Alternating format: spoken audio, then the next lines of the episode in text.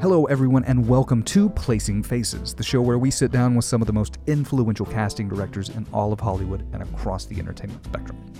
I'm your host, Charlie Chappell, and today we sit down with Sarah Isaacson. Sarah is enthusiastic, energetic, assertive, and earnest, and talking with her was a real treat. She offers a great look into getting a job in casting, moving up the ranks from assistant to associate, from associate to casting director, and what actors really need to do to be ready for auditions. Sarah's projects include Fringe, Bates Motel, Law and Order, True Crime, The Menendez Murders, Midnight Texas, Scream the Series, The Mentalist, and more. She's got some great stories, words of wisdom, and lots of advice. So let's dive right in, and I hope that you learn as much as I did. I used to go to school here In this building? in this building, in this was what? This was the New York Film Academy for a while. It's now, Now, I, I think it's across the street for the most part, but Yes. it used to be bigger That's incredible. When Yeah. was that? a decade ago. Wow. Yeah. Do you remember what you had in this class? Uh, this was producing. Oh. Yeah. We are only in this space because of the pilot that we're wrapping up right now. Okay. So um, I don't have a permanent office. Mm-hmm. I just go wherever the show puts me, which is right now here at Universal. Um, and we're wrapping up this week. Nice. How's it feel making it through another pilot season? Survived. This was a really great process. This pilot uh, was for ABC Universal, Mm-hmm. and it was a fantastic process um, called The Baker and the Beauty. So Keep maybe by the time this airs, Yeah. it will be picked up to series or not. Or not. Or no one will ever see it. That is the gamble. That's right. Every single year. Every year, Yeah. you you work so hard in the hopes of someone actually seeing it, and then more often than not, Just evaporates. evaporates. oh my God. Yes. Yeah. Three months of work, more or less, if not more than that, because you're probably prepping. When when are you actually? This is a.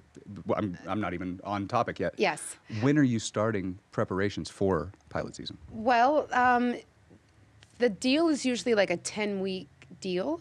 So, um, depending on when we start shooting, it's usually six to eight weeks worth of casting. Okay. Um, and that's where we were on this particular pilot. So we finished our eight series regulars within the first six weeks. So six, seven weeks, something like that. Okay. So the the grunt of the work is finding those main six stay, the the people who are there every single week. The And- series yeah, the- regulars. your series Yes, this particular pilot had eight, and so um, once the eight are cast in this particular pilot, uh, there was only one or two other guest star roles. So it was a. So we the last couple weeks have been really quiet. Yeah. Fairly contained project. Yes. Sounds like. Let's jump back to the beginning of everything, like we do with this. The best place to start is the beginning. Where do you come from, and how'd you get here? Born and raised in Chicago, Mm-hmm. moved to LA 19 years ago. Um, I was in school at Columbia College, and my guidance counselor, Terry McCabe, who was a great theater director in Chicago, pulled me aside and said, You're failing. You're failing out of school. Get out. Go do something else. You already know that you want to be in casting. Um, get out. So you already knew at that point. I did. I had. I was working at Steppenwolf Theater. Okay. How? How did that happen? Yeah. My uh, one of my very best friends, John Welner, who's an actor uh, at Columbia, was working in the box office, and I needed a job, and he introduced me to the people at the box office, and I started working in the box office, and I was then also interning in a casting office in Chicago. So I was missing classes to take shifts at Steppenwolf and to take shifts at the casting office, never going to class. And that's when my teacher was like, Well, you are already doing what you want to be doing. You don't then also need to go to school. Have an education Have to an- do that. yeah. I don't recommend not going to school. Go to school if that's what you want to do. For me, it was not my thing. So I left two and a half years into Columbia College and drove out to LA with John. He was in one car, I was in another car. We bought walkie talkies from the Sharper Image because at the time, 19 years ago, there wasn't this, you know, we had flip phones, right?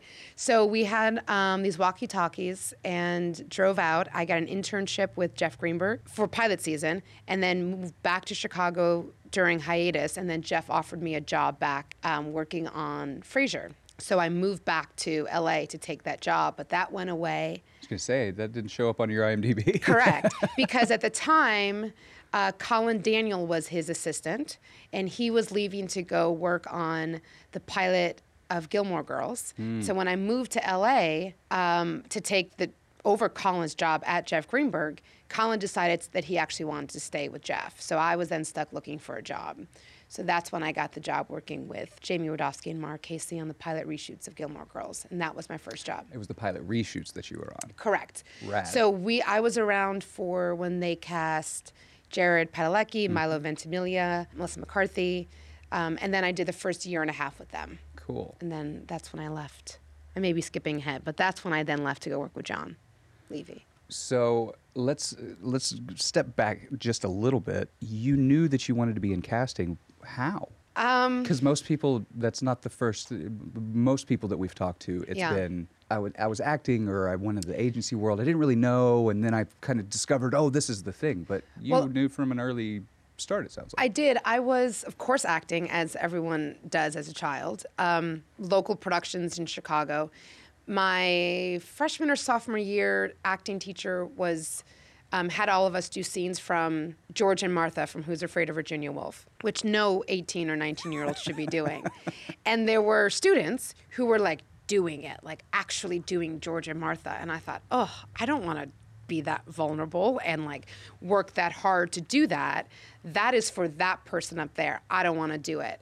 And I remember recording episodes of TV shows that shot in Chicago to watch the actors that I knew from Chicago theater. So at the time it was Early Edition, which Yeah. Kyle Chandler in Early Love Edition. Early Edition. Cupid. There was a show. Jeremy Piven was in a show called Cupid that shot in Chicago.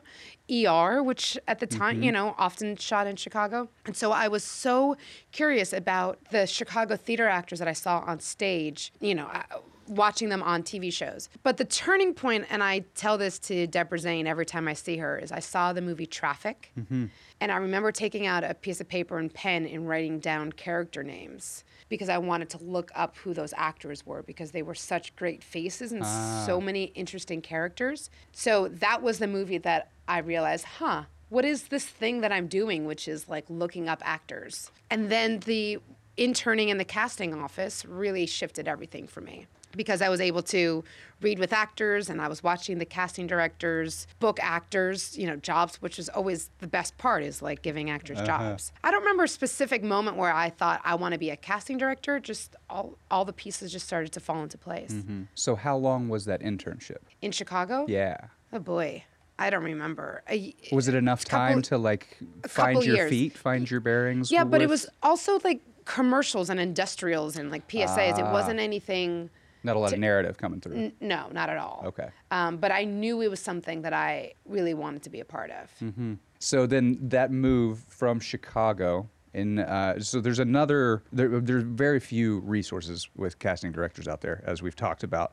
Um, but there is one backstage article of yours from 2014 that I'm going to reference a couple times. Oh boy. Oh boy. I want to talk about something that you briefly mentioned. Just working at Steppenwolf, were you were you touched by that? I don't know how else to put that. What, Yeah. what, like you're you're it's one of the highest regarded theaters in the nation. Yes. With and I mean if you if you don't know uh, if you're listening to this and you don't know what Steppenwolf is, it was started by Terry Kinney and Jeff Perry and Gary Sinise in '74. They brought in six more members uh, r- roughly a year after that with John Malkovich, Laurie Metcalf, who I love. Um, really wonderful actors. A lot got their start Yeah. In that theater. I should clarify. I my work at Seven was Sure. box office, Yes. subscriptions, house managing. It wasn't. Phyllis Schuringa was the casting director Mm-hmm. at the time, and she let me sit in on one set of auditions. She did. Okay. for um, uh, Cuckoo's Nest, which was mag- It was like a, the most magical day for me. But I would often take my breaks and sit in the back of the theater when nobody was watching and watch Rondi Reed uh, in rehearsals for Beauty Queen of Leenane or Martha Plimpton and Tim Hopper in Glass Menagerie. And I would sit in the balcony and hope that no one caught me. And I feel like that is where I cultivated my taste. Um, that I was able to even just be around them. And in the time that I worked there, I got to see every show. So I got to see John Mahoney and um, Gary Sinise and Sally Murphy and K. Todd Freeman and Tim, all these incredible actors. I got to see them so up close as both Mm-hmm. human beings, like in the green room, like, you know, hanging out, smoke you at the time, you could smoke a cigarette in the green room. And then all of a sudden they're on stage and you're like, what is happening? These people are unbelievable. So crazy talented. Laurie Metcalf. I mean, just I could go on. The ensemble is so in, incredible. So I, I feel very lucky, very lucky that I got to be uh, in that community, even even if it wasn't in the artistic side of it. But even being in the wings in that kind of community is pretty rad. Unbelievable, yeah. Yeah, like the form formative of well, like you said, taste. Because Yes. that's that's one of the things we've talked about multiple times on this show. Taste is what casting directors have to trade on. Yes. Um, I feel very, like I said, very lucky that I grew up seeing theater in Chicago. My mom would take me to every play. We were ushers. There was an um, organization called the Saints, which was a volunteer-based organization that you would volunteer to usher. You'd have to wear black pants and a white blouse. And um, my mom, I wasn't old enough, but my mom sort of like ushered me into the, that world. And we would every weekend like go out and see plays in, in theater. And So um, you would usher people, and then you yeah, would get to sit and watch the play. Yes, you know, you go see Cool. a play and someone hands you a program. A lot of like some of the big places probably in LA have their paid staff or something, but Yeah. in Chicago you would just have some volunteer and then you'd get to see and watch the play for free. So um, that just being around that, um, seeing so many plays and watching so many actors, I feel like that's where I cultivated my taste. That's a good place to cultivate taste. Yes, Because theater, not a lot of people pay attention to that out here. I do. Unfortunately. Uh, good. I'm glad to hear that. Yeah. So one of the earliest shows that you worked on, that you mentioned, uh, uncredited as a casting assistant for all of season one. I hate to say it, I've never seen the Gilmore Girls, but I've I've heard it is a really great show Mm-hmm. and worth a watch. Are there any lessons from that first show that have kind of stuck with you, or just moments that have stuck with you from being a part of that? Wow, that's a good question. I was so young. Yeah. I was so young. I was very young when that happened. Um, it was super cool to watch Amy Sherman Palladino in the room when I was lucky enough to be in the room um, because she's a really incredible force of nature in the room. And um, but no, I um, you know, it was interesting because Jamie Rudofsky and Mara Casey was their first big show as casting directors. Um, and so it was abs- it was actually really awesome to be a part of that, watching them create the world of Gilmore Girls as new casting directors because they had been associates. Um, I can be a little bit off on that, but I think that they were associates and it was their first casting director job. Okay. Um, and then it was my first casting assistant job. So, um, oh, I can't say this. They did not hire me at first because in the meeting, they felt that ultimately we would all be too chatty, which I love. You just got along too well. Yes. And three chatty women who like to, you know, talk about casting or boys or whatever. And so I probably learned then to just be mindful of how much talking happens. Does that make sense? Yeah. Like, you know, uh, there's a time and place to For sure. speak your voice. Yeah. Okay. You gotta cut that, Maria. Uh, so uh, one of the next projects that you worked on, not immediately after that, but a, a very formative one, at least according to um, this article that I'm talking about, um, was ER. Uh, you worked on ER as an associate for 88 episodes from 2002 to 2006. Is that true? yeah, it is. At least according to IMDb. Okay. I don't know how true it actually is. Sounds about right. Sounds right. In this other interview, actually, you, without hesitation, you say that ER was um, one of your most rewarding casting experiences. You worked for nearly five seasons. Started on season nine of a show that you had already been watching, that you were familiar with. Um, you know and understand the tone. How much do you feel like you were able to contribute to the casting process early on because you were familiar with? So John Levey, the casting director, and I got along very well. And I was very much I started I think I started as an assistant and then may have been Okay. promoted to associate somewhere along the way. Mm-hmm. He and I collaborated in that we this was back in the days where you put headshots on the floor and like you know wait for the messengers to come and you'd open up envelopes and pull out headshots. So it was very much his show, and he had me be a part of it in that we would talk about mixing, you know, making dysfunctional families is what he would call it. He would, you know, uh, often we would have two actors come in at the same time if they were playing husband and wife or boyfriend and girlfriend or, and so we would mix people together. We would say, you know, Billy and Sally, they'd be, they'd look like they would, you know, be great together, and they'd come in together and read together. Um, so we would collaborate in that way, but it's always very much his show. And he allowed me to introduce him to chicago actors like and anybody that i saw in theater uh, he would allow me to bring in. But it was very much i'd turn to him and he would decide if you know they could come in or not. I never i don't i don't have a memory of just deciding who would come in. Sometimes he'd leave me alone in the room with producers but more often than not it was he ran that room. Um, he and I would collaborate on who would come in to read, and often he would let me bring in, you know, the Chicago actors that I knew growing up. So, does that make any sense? Yeah, it's. Okay. I mean, it sounds like there is a lot of contribution, and it sounds like because I've never, we've never discussed on the show the idea that an associate has changed, like what an associate does or how an associate comes to that job has changed over the years. Yeah. Because of course it has. That totally makes sense that it would. Yeah, and and then there are some you know associates that have been associates for years and years who are very much a casting director. Yeah. But you wouldn't necessarily know that unless you happen to know that person. And there are some people who get casting director credit because they've been an associate for so long, and the casting director wants to give that associate a bone, so they'll you know give them casting director title, but may not be able to do the work of a casting director. So it varies from office to office.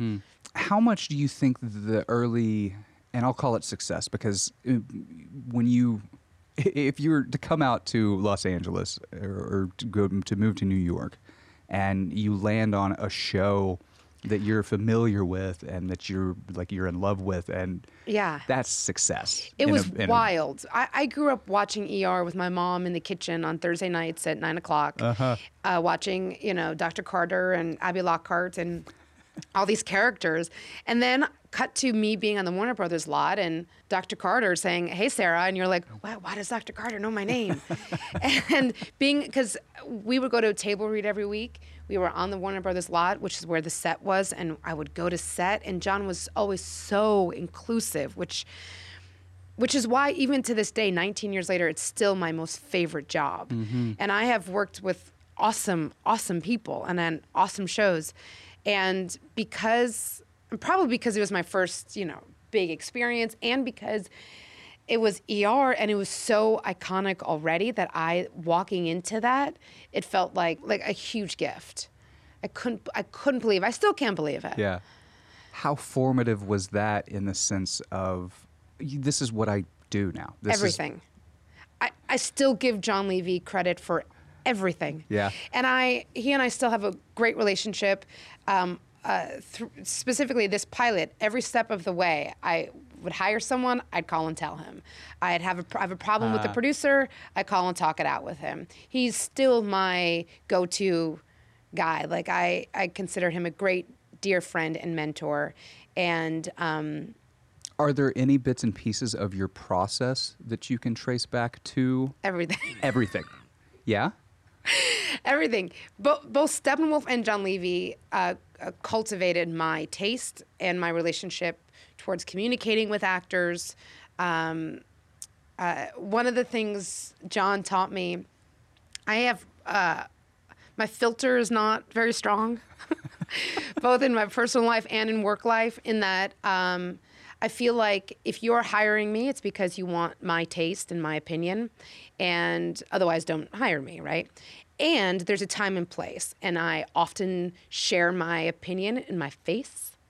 and um, that used to get me in trouble a lot. Like I don't like an actor, and I would, you know, Ah, yeah. I would show it in my face, right? So John often would be like, you know, essentially watch your face, right? Which I'm much better at now, and I'm also ve- a lot more clear with my words. I feel like words really matter, uh, both in real life and in communicating with producers and, and actors in the room. So I learned all of that from John. Okay. And I have I learned it from him. Whether I implemented it at the time, I'm not totally sure, but over time I've learned to cultivate that more. okay. Is that Yeah, no, no, absolutely. I mean, there, there, there are those early lessons that you're continually building on Yes. throughout your career, but there's still that foundational. How do you do this? yes. That you have to learn from somewhere. Yes. And it's And not. I've also worked with a handful of people. I've worked at Lifetime Television. Mm-hmm. I was a manager of casting there. I worked with April Webster. I was an agent at Green and Associates. So like I've been able to pull things from other jobs that I have been able to say, I definitely don't want to do my work that way. Or that's a really interesting skill. I'll take that on to my next job. with the idea of I I don't want to work that way. I don't want to do things that way. Uh-huh. Are there certain things? Well, because because especially if you worked on the agency side, there's an understanding that you get of, of more of the complete process. I think everybody should work every position on a film set and and from pre-production to post-production to understand how the whole sausage is made because Mm-hmm. Yeah. there's a lot of steps to it, and a lot of people, especially actors, tend to not know who does what else. And I think that's unfortunate. Through doing all the other things that you've done, are what sort of lessons does that bring into casting and how to navigate the world? Well, I will tell you that um, working as an agent, I'm not totally sure that actors will ever fully understand how hard it is to be an agent or how much work goes into even just trying to get one audition for one client. I, as a casting director, you release a breakdown and 3,800 people can be submitted. And as an agent, you are positive that your client is perfect for it. And the casting director, depending on the role, will see 10, 15, 30, 40 people for it.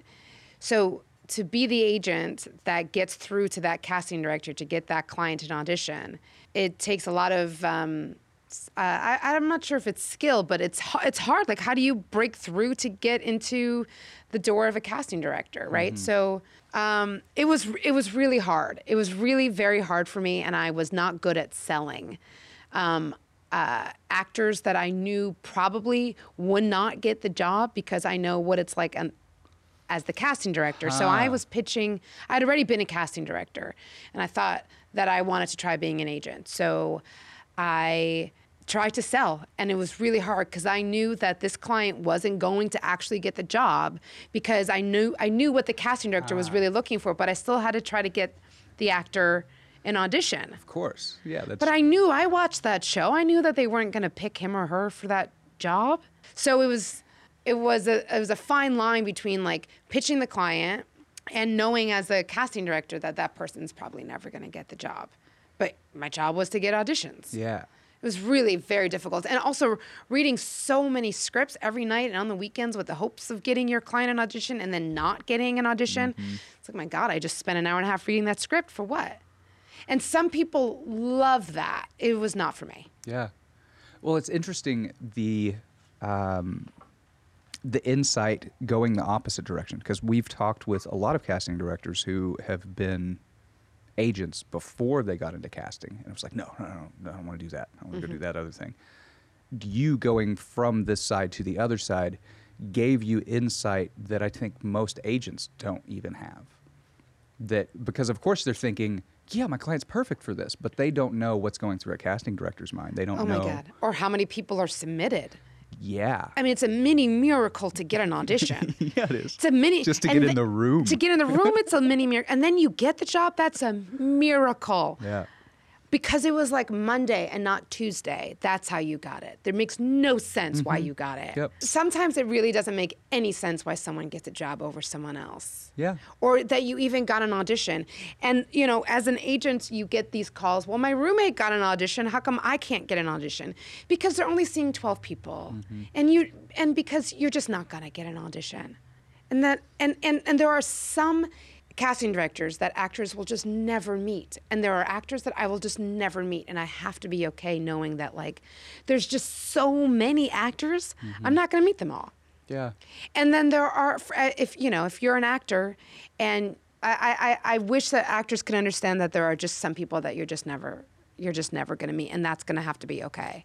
You're not going to be right for every casting director's projects, you know. Yeah. Um, often people will say to me, um, "How come you haven't, you never call me in?" I get that a lot, and then I'll say, "Well, what have I cast that you think that you're right for?" And then it's silent. And they're like, well, I don't know, you're always working. And then I say, am I? what have I done that you think that you're right for? Mm-hmm. Because we're, we all hustle. So I can be really busy working on two or three jobs. And then I can also not be busy for five months and then get a pilot. And then you're insanely busy for eight weeks and then you're not again. Or an actor say to me, oh, you know, so and so doesn't like me. I go, a casting director. I go, why? Well, she hasn't brought me in in a year. I go, well, what has she done in this last year? And they'll go, I don't know. I go, maybe she hasn't worked in a year. And that's why she hasn't called you in. Or maybe, maybe she read you three times last year and you were always just okay. And now she's someone else is gonna take your spot because there's so ah. many actors.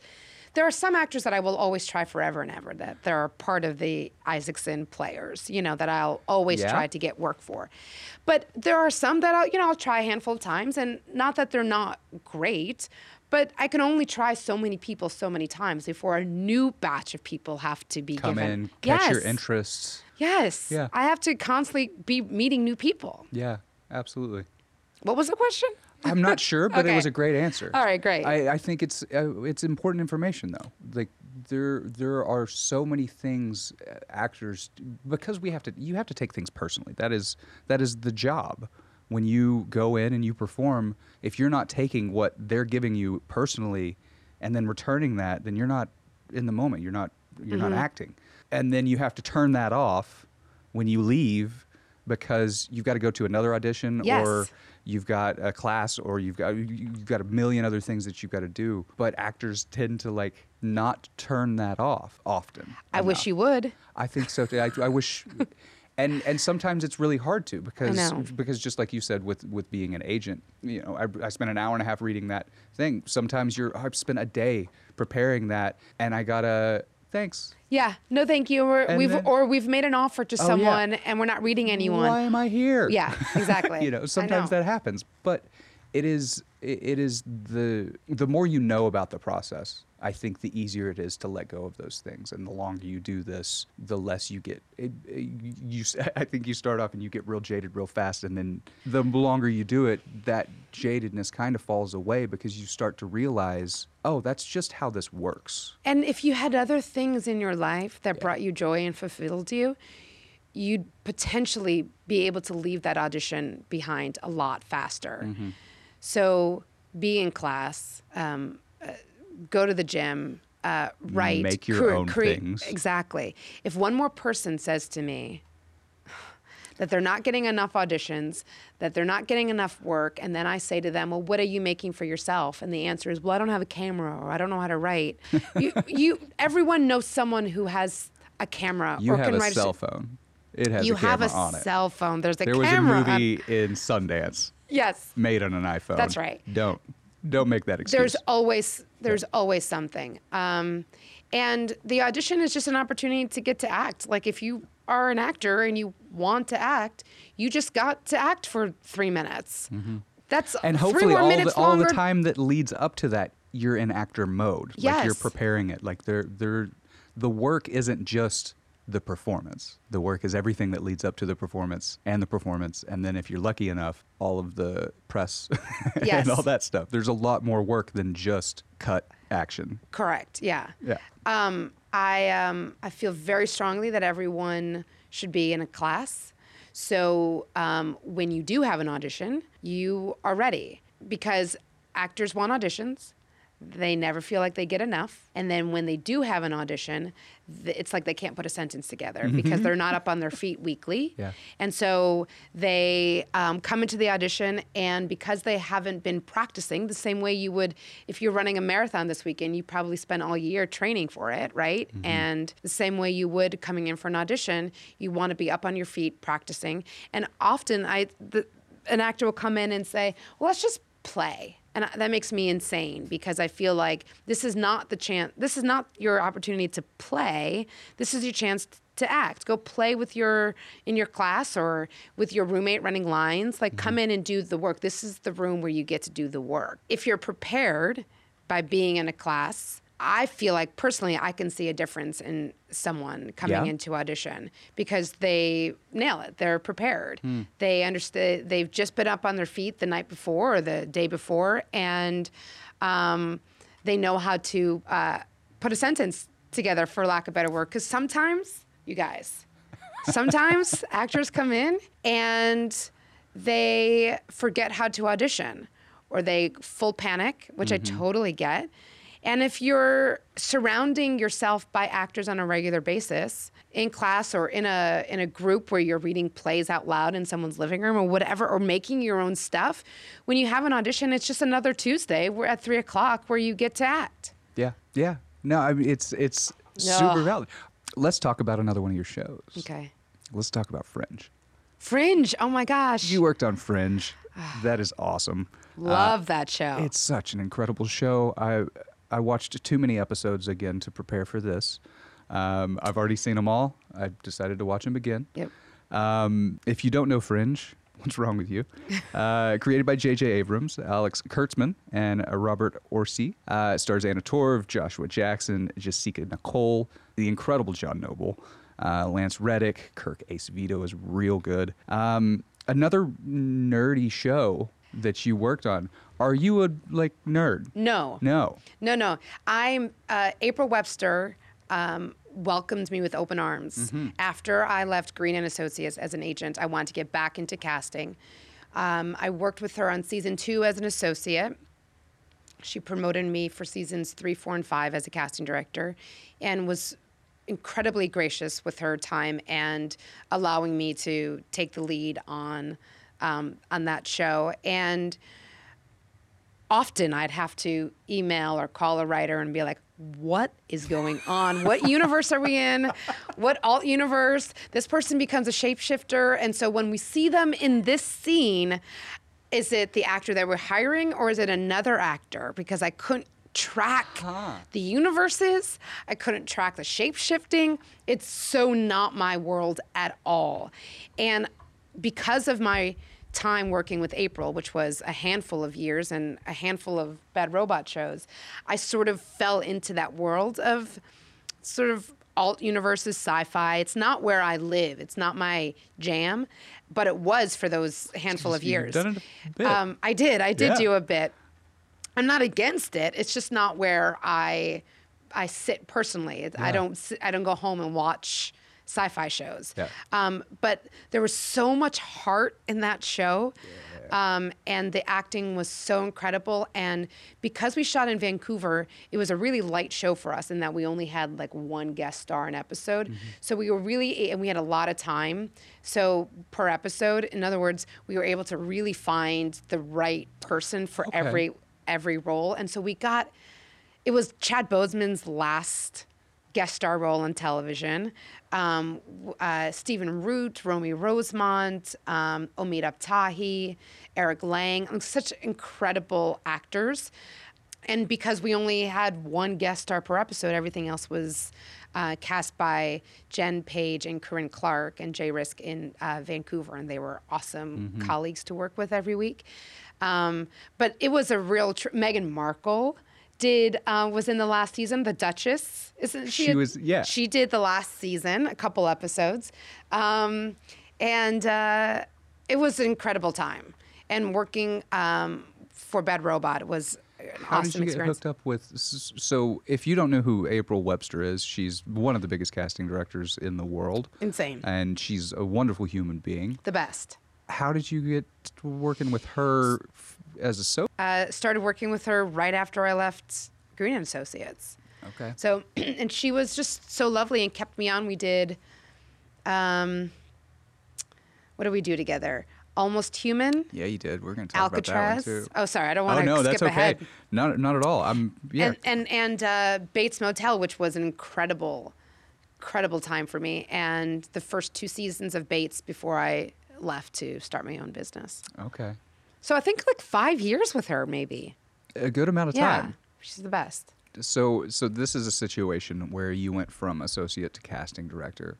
I want to talk a little bit about what does that bump from associate to casting director actually mean uh, as far as like work wise, Mm-hmm. responsibility wise, and then like what are you doing that is different from one to the other? Yeah. And what are you still juggling when you're making just making that first transition from associate to So casting director? every everyone is different. Yeah. Every office is different. The the terms are used so loosely.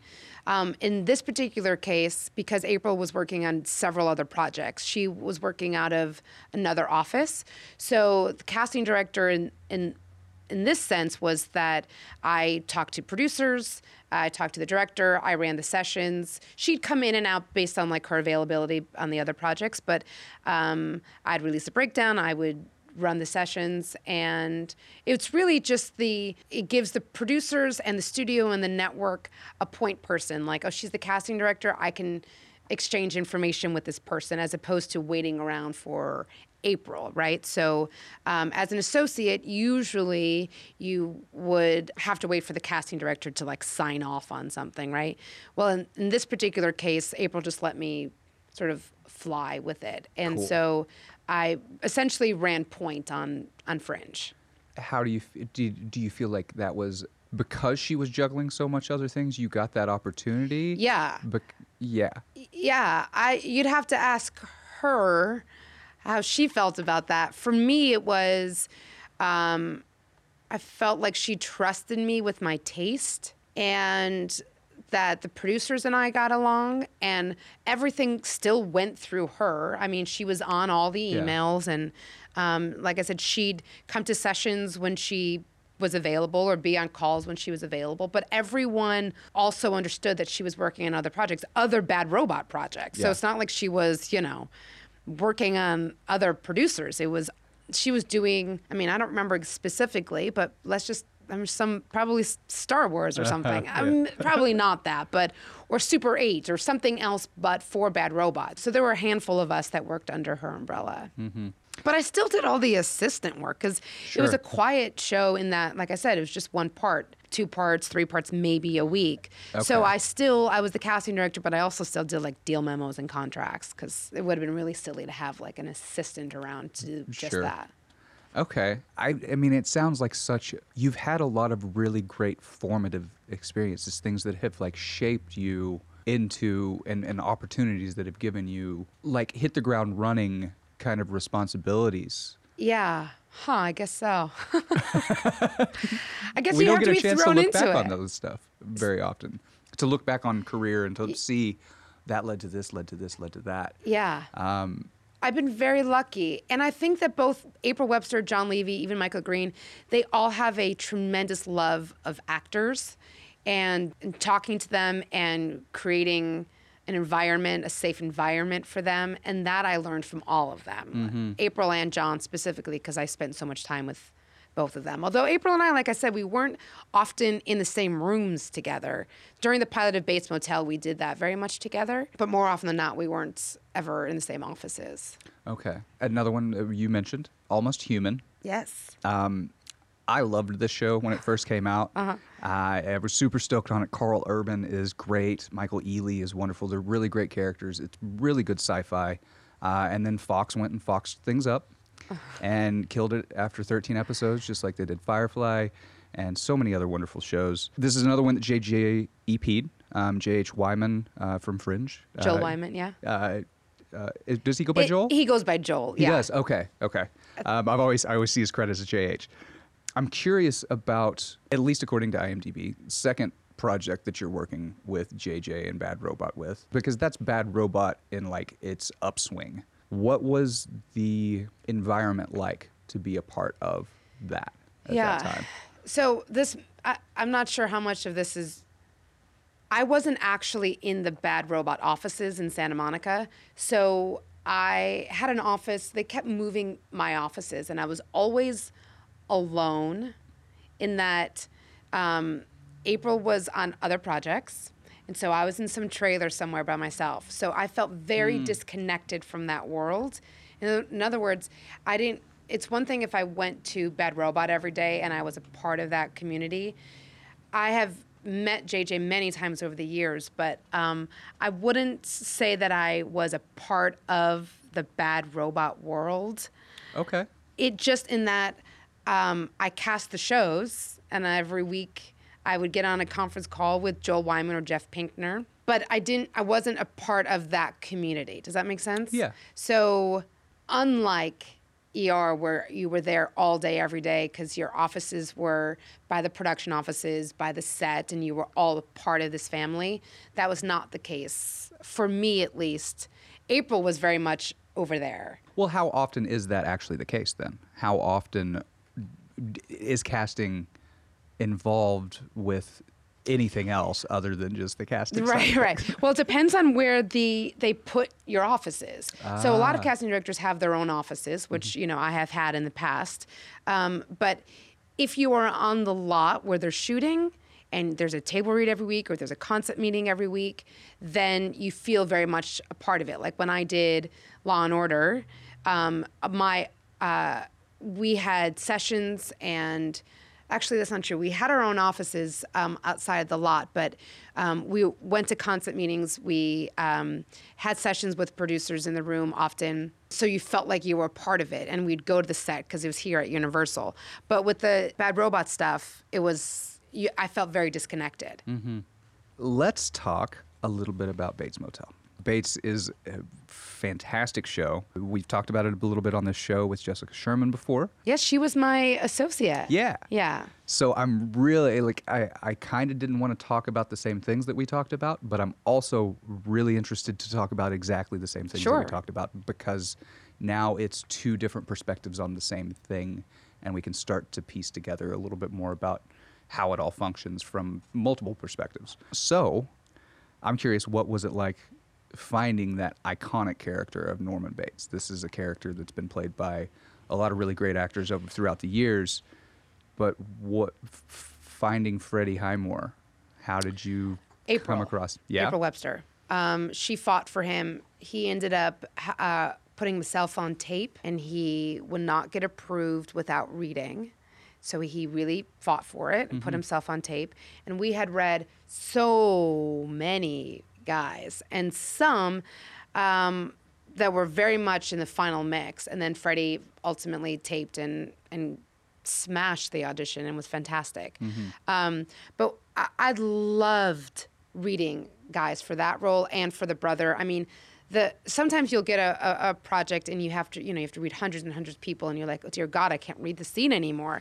But this writing and these characters, like I, we read people, so many people, and it was a fantastic experience. what, what what is fun when it's fun? Is it that there are different interpretations coming in each time? Is Yeah, it- and they're and and good actors like taking on these characters and actually doing the work, Uh-huh. As opposed to just like walking and hoping that they're just going to magically become Norman mm. Bates. Uh, yeah, but like d- like fun in that they um, first of all the scripts were so fantastic, mm-hmm. and because we had the first season scripts available before we started, we were able to see the arcs. Like we knew what it was a lot. Oh. It, it really helped finding the right actor because we knew what we were going to be asked asking the actors to do. And it was such a huge project for me to be a casting director on. So I took a lot of pride in in reading people and and uh, working with April and Carlton Hughes and Carrie Aaron. Mm-hmm. So you said finding the brother was also a really fun one to find. Oh my gosh, he had such fun scenes uh, that we would read. But uh, it was um, it was great because it was, you know, it was the beginning of me working as a casting director. Mm-hmm. So I took a lot of pride in that. Yeah. How much do previous interpretations of a character I never saw, you didn't see any? never saw it ever Oh no shit. until after. huh. I knew nothing. I knew, well, I shouldn't say nothing. I knew that there was a shower scene and a knife and someone died. Yeah. And there was an iconic window scene. Mm-hmm. Like that's that was my frame of reference for Okay. Norman Bates. So I didn't know anything. So instead, you're pulling everything off of the page. It's all about the script that's in your hands. Yeah, I must have done some research. I mean, I know I must have done some research. I couldn't tell you what it is, what I did to, you know, now, but um, I didn't. I knew it was Oz Perkins, Mm-hmm. and that was really the the extent of it. Okay. I mean, that's that's absolutely valid. I love the adage that work begets work. The more you do, the more is going to come to you. And I believe that doing good work uh, begets better work, uh, as long as you're working with people who are looking to constantly grow. Uh, is there any criteria that you look for in a project before you sign on? I like to work with collaborative people, Mm-hmm. people who want to hire me for my taste and my opinion, and who want to collaborate and um, may not necessarily always agree with me, but um, want to hear what I have to say, and I vocalize that. And often I'll say to producers, "This you don't have to agree with me. This is where I stand on this role. I won't say it again. This is how I feel, and it's your show, so you do you." But this is, I feel very strongly that it should or should not be this person, and here's why. I don't ever just say, don't hire that person and not give a reason. I feel like I'm pretty vocal about why someone would or would not work. I had that very much in this last pilot experience. I was very vocal about who I loved and also vocal on why this other, you know, maybe someone may not be my first choice personally, but I can understand why they should get the job, even though personally I may not agree. I can hmm. understand how someone should or should not get a job, having nothing to do with my own personal opinion. You know what I mean? I, I and that's taken time to realize that. It's like I can s- Learning to compromise a little bit in the artistic integrity. Absolutely. Yeah. Yeah. Because sometimes the my favorite actor my favorite actors aren't, can't always get the jobs. Uh-huh. uh sometimes the person who's supposed to get the job gets the job. Mm-hmm. You know, um, and these particular group of producers really allowed me to uh, share my opinion in that way. And Very that- lucky. It doesn't always happen that way. It doesn't. No, sometimes you feel uh, uh, squashed, and that whatever you say or do, it doesn't matter. And I think, well, then what am I doing here? Sure. Why'd you hire me? You could have hired anyone. Mm-hmm. The there's a lot of casting directors. A lot of us do what we do. A lot of us will probably bring in the same group of actors. So why pick me? Because you uh, want to hear what I have to say. And you like my taste or you like my take on these characters. Because when we take a meeting for something, I read a script, I come in with a few ideas and say, this is where I see the character. And if I'm totally off or they hate the ideas, then they don't pick me. And that's Yeah. okay, you know? Well, let's talk about the aspect of a casting director getting a job. I've got a question about that somewhere on here. Okay. We've talked about it a little bit before. It's like auditioning, from what a couple casting directors have said. What has that process been like for you in getting jobs? I know uh, some of them have been, hey, pass this off. Hey, you should hire her. And that ends up working out really well. But when you're going in and like vying for a job, You want to throw up a little bit in your car before you go in, just like an actor, right? Don't Yeah. you just want to throw up a little bit Yeah. before you audition? Yeah. You spend all night power pose. yeah, exactly. You spend all night. Uh, you read the script. You um, come up with ideas, broad ideas. I mean, I I often come in with ideas of actors that probably aren't going to do it, or on another series, or not available.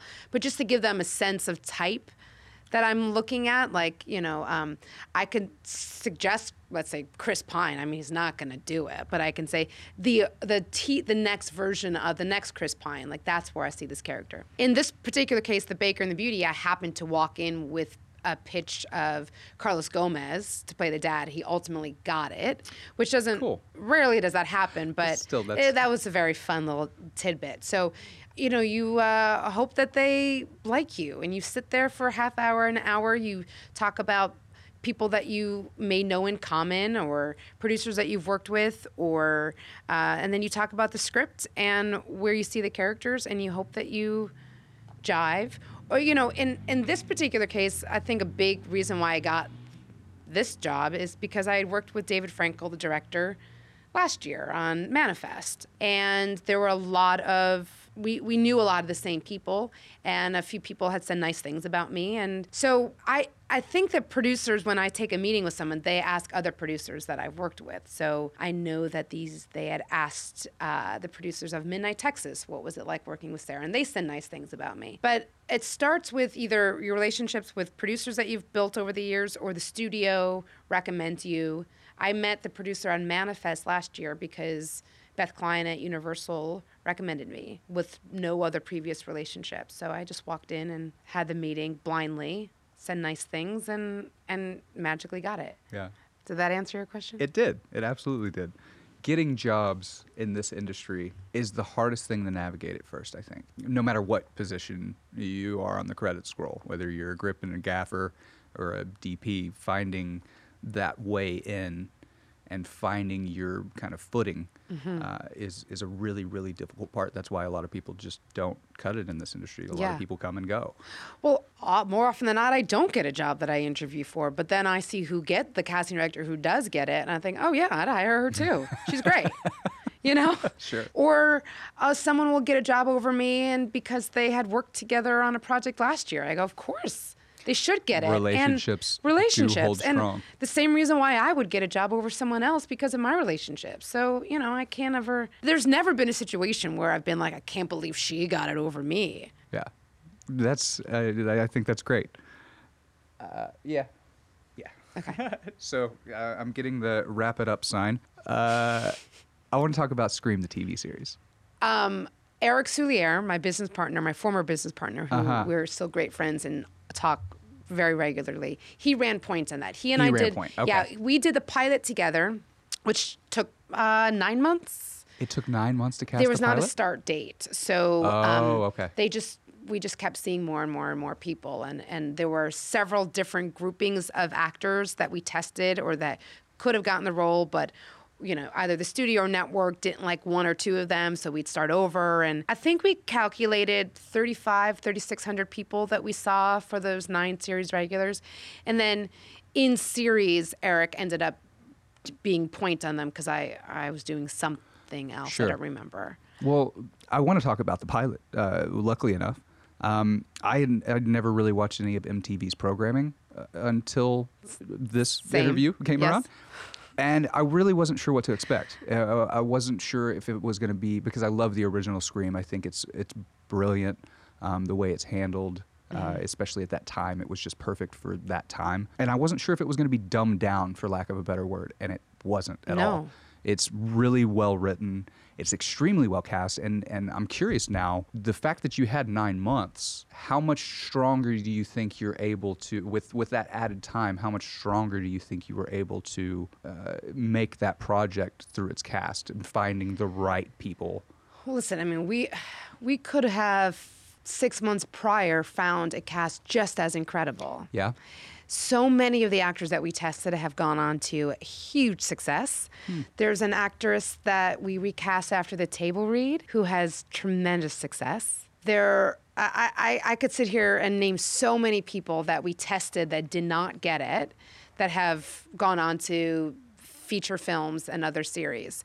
So the cast that we ended up with is awesome and they're a great Yeah, group of actors. They are so mm-hmm. awesome. John Karna and Amadeus and yeah. I mean, just- Amadeus, who had never really done much work any- before any- at all. Anything. He did a short, I think, before that. he was really discovered working Yeah. the door at a restaurant and a manager found him and we read him like the next That's day. hilarious. Yeah, he's, He's good. spectacular. Yeah. Yeah. and he's doing big features right now.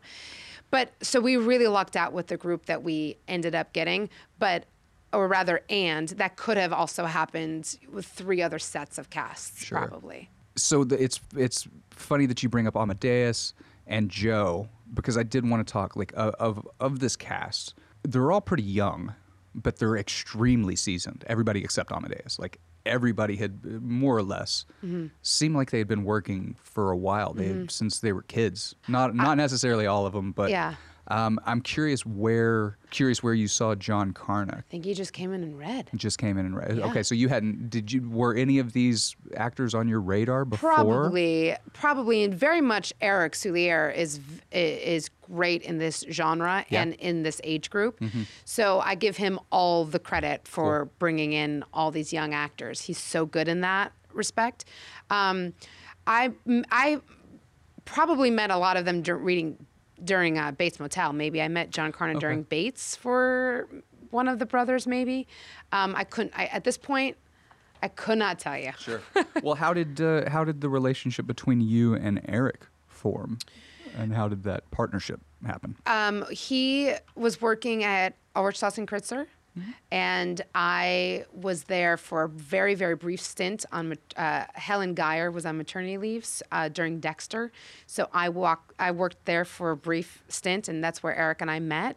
Um, and then we always stayed in touch. And when I was working with April, and he was at UDK, we had talked about partnering, and took a couple years for us to finally leave our offices. I knew I wanted another season of Bates Motel. He was doing Horror Story.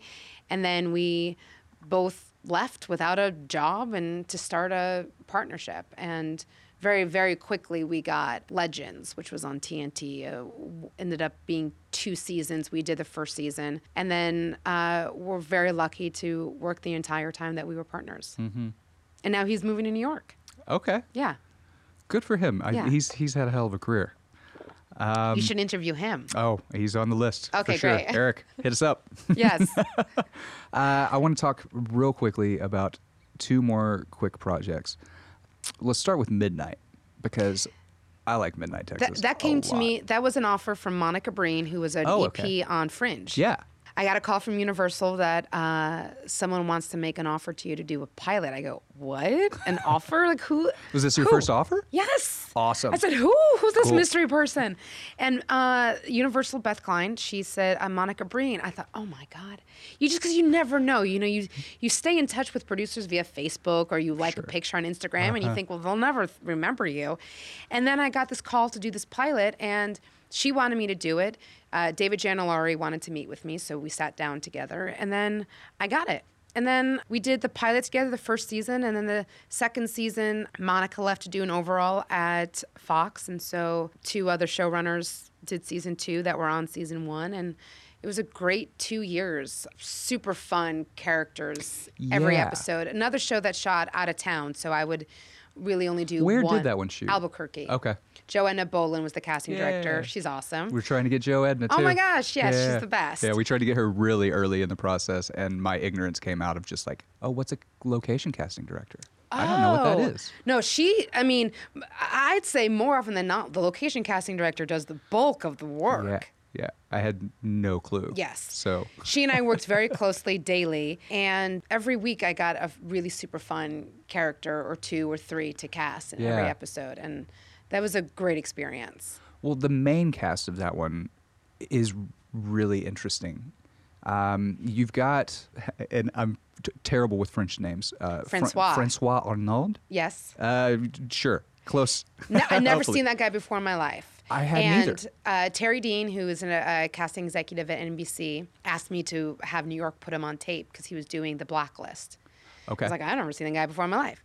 And he did an audition, and it was not amazing at all. But because NBC knew his work, Terry Dean said that. Um, encouraged us to still test him so we flew him out and of course everyone you know fell in love with him but we had read and tested many guys for that but if it wasn't for his work on the blacklist and Terry Dean already knowing and liking him and supporting the idea of testing him, I probably wouldn't have pushed it along because his audition was good, but I knew what producers really wanted, and I didn't feel like that audition gave it. But because of the support, we flew him out, and he and he read with Sarah Ramos, who was already cast as Creek. She was, yeah. okay. Um, she had read with a couple different guys, and um, so that worked out. That worked out real nicely. But literally, I'd never seen him before in my life. Huh. Yeah. Well, this cast is what what I really like about it is it's a really true ensemble. Like he is the lead for sure. You're following his story, but the show is Midnight Texas, and Midnight is the people that are Yes. in Midnight. Um, so the way that you've built that, what's really fascinating is watching through the first season, and you see them kind of come together. Like sometimes casts and ensembles don't really click together. Hmm. Like they'll they'll kind of land in it, and you'll see, oh, that relationship's good. We can keep playing off that. But with this one, everyone kind of comes together. It seems like you can play, and, with Midnight moving forward, that you can play with these different characters in in all of these different groupings that normally you kind of couldn't. You would hmm. have to stick with. uh, I'll give that credit to the writers. I, I, I, Yeah. I think that there's seven, certainly something to that, but also in the casting itself, finding these people who all, like in our first episode, Marcy Liroff uh, said that casting is a lot like planning a dinner party. yes. Oh, a thousand percent. Well, I can't. When I have dinner parties at my house, I cast them. You I do? cast gatherings. Absolutely. My friends all joke with me like, "Who's the cast of the dinner?" because we, I, I know a lot of people. I have, I have a great grouping of friends, but I only have so many people that could sit around my dining room table. So if Mm-hmm. I'm having a dinner party or a game night, I very much cast my grouping of friends that for that particular night. Huh. Absolutely. Interesting. Yeah. I love that. I want to talk about that now. Uh, I don't know. But my friends, my friends know that too, because they will joke with me about like, who's the cast of this dinner party? Yeah, we have to go. We're getting close. Yeah. Okay, great. I got one last. We got- we gotta wrap it up. Yeah. Um, I do want to take a moment to talk about the opposite situation that we talked about a little bit earlier when we talked about Fringe, your transition from associate to casting director. Um, now, on this show, on Midnight, uh, there is a an associate assistant that has been under you, and I, I guess worked with Eric as well, Adam Adam Goodell. Adam Goodell. Oh, the best. I want to talk about Adam a little bit because we never really talk about associates. Ah, Um, I'd kill him for leaving me.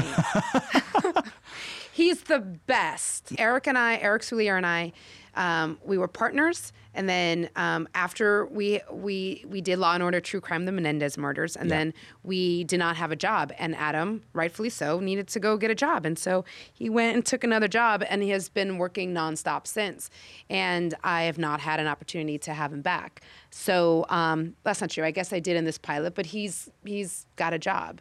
what makes a good assistant associate?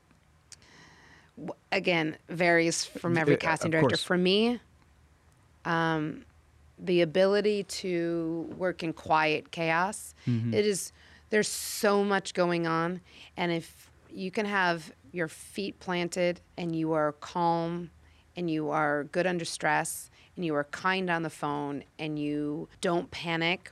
Uh, or if you quietly panic, it's okay, because we all do Into a pillow. into a pillow. Yes. He was thorough. He is just a, had a great attitude, really funny, really witty. Um, loves actors, loves television, loves movies. Had a great dog, Hanks, that he brought into the office. So how can you be mad about that?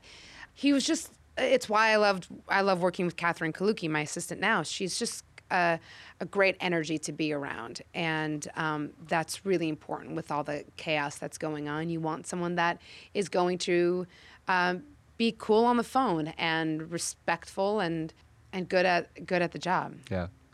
Need to go? No, no, no, not at all. Okay.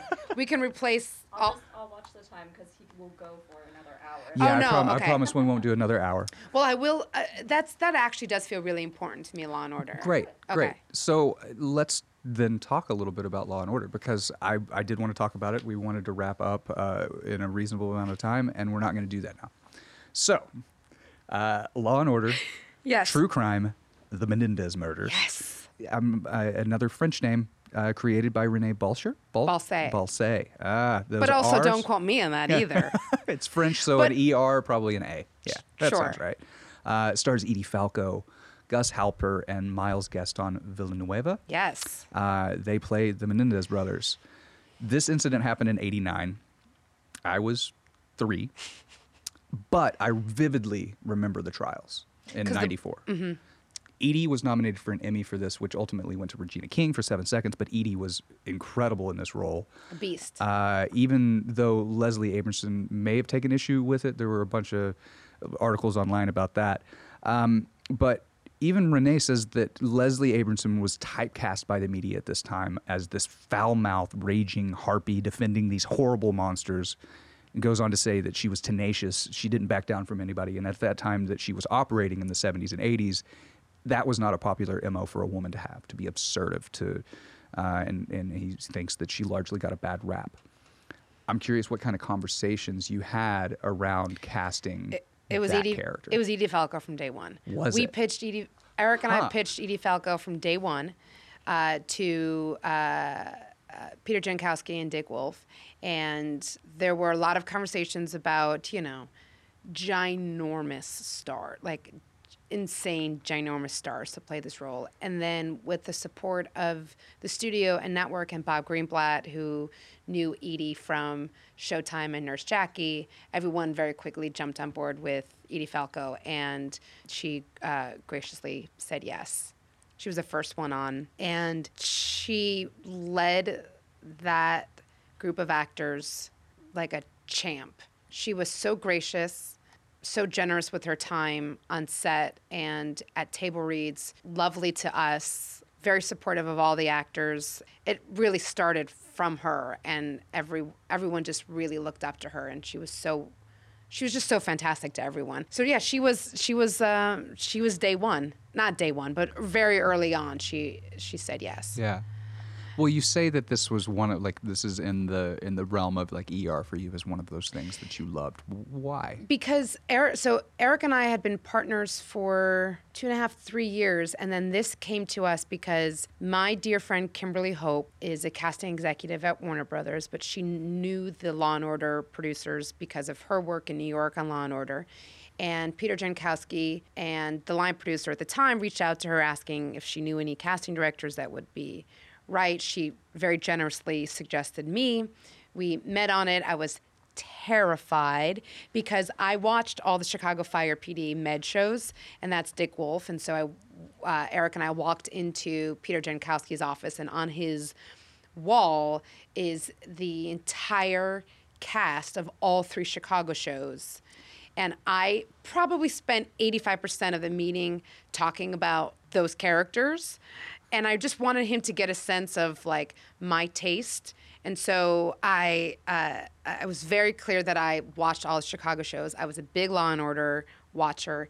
And then um, we somehow magically got this job. I'm not really, to this day, I don't know how we got it over anyone else, but I'm really grateful for it because it was a huge beast and the most fun. Well, how many how many characters did you have to cast? In this thing?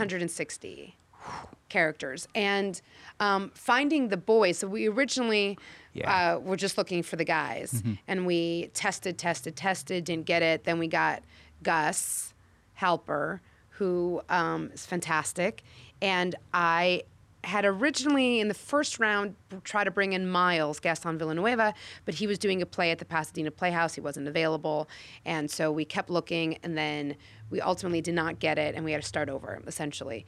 And then I had found a note in my drafts folder. Don't forget to bring in Miles. And so I brought him in, and then he got it. But hmm. only because we had to start over again, he then became available. Okay. So so then there's the three of them, Miles, Ga- uh, Gus, and Edie, and then we went to town working on the rest of the roles, and it was so fun because we had a match. So many of them were real people, so we had a match, and you know there was we we had a little bit of wiggle room. Some room. liberty, sure. Yeah. Of course.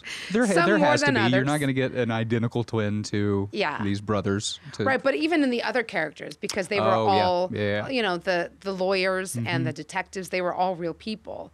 Um, so we tried our best to match as much as possible. But then, Well, with the brothers, you're, I mean, Brothers, I- you want- so spot on, and and it's what's interesting about this kind of thing is the media frenzy around Huge. this was massive. So people know the detective. People still know who Yes. the p- key players in this whole situation were. So I'm curious how how that process of finding somebody who We like where when do you know to like let go of that right. A little bit and like okay we're gonna have to swing a little bit this way. Well, we did like you know, Josh Charles doesn't resemble you know the guy he played at all. But then there, like Anthony Edwards, very much resembles just Judge Weisberg. Mm-hmm. Um, the boys obviously need to be and uh, And be Edie. very and Edie need to play very much close to the real people. And then some of the lawyers we we tried to match as much as possible, but we.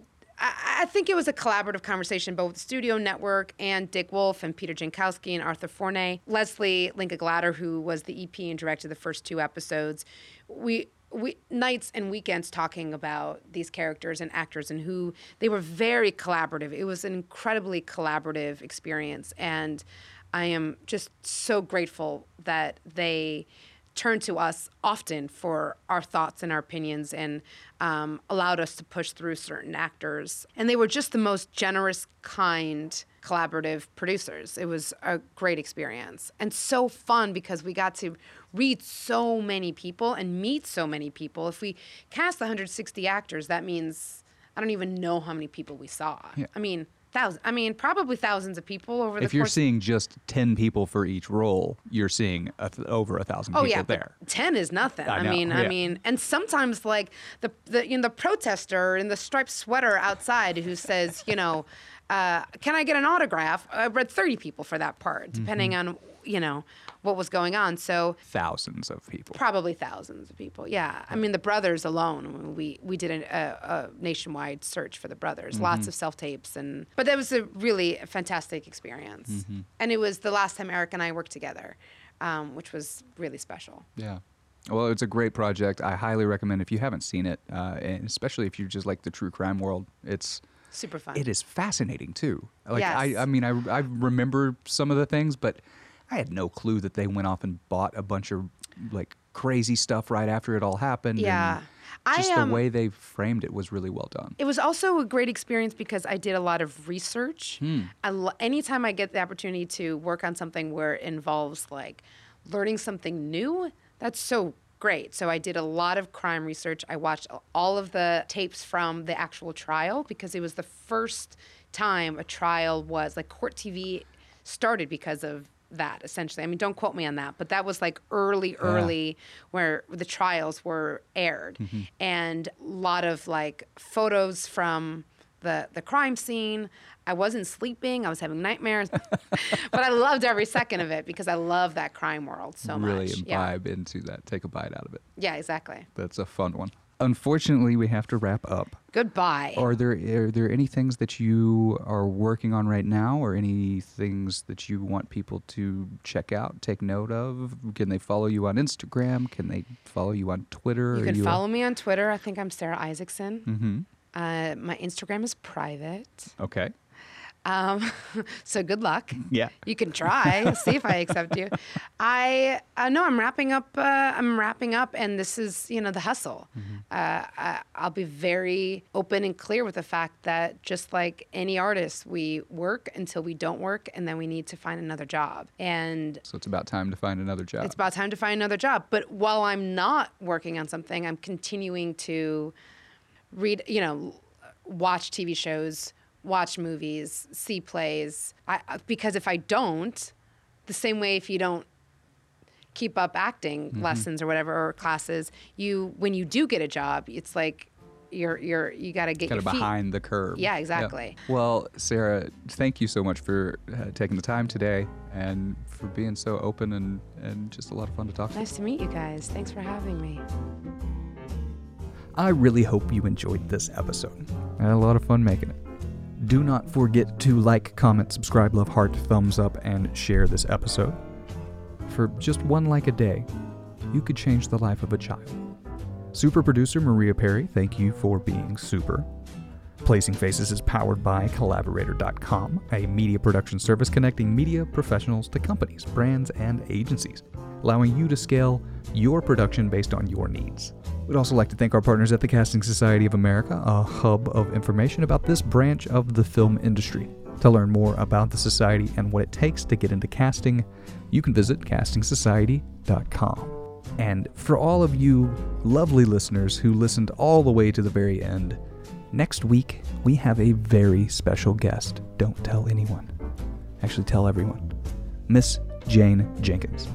If you do not know who that is, look her up right now. Look her up. It's going to be a good one. Trust me. Thank you so much for listening. And until next time, be well.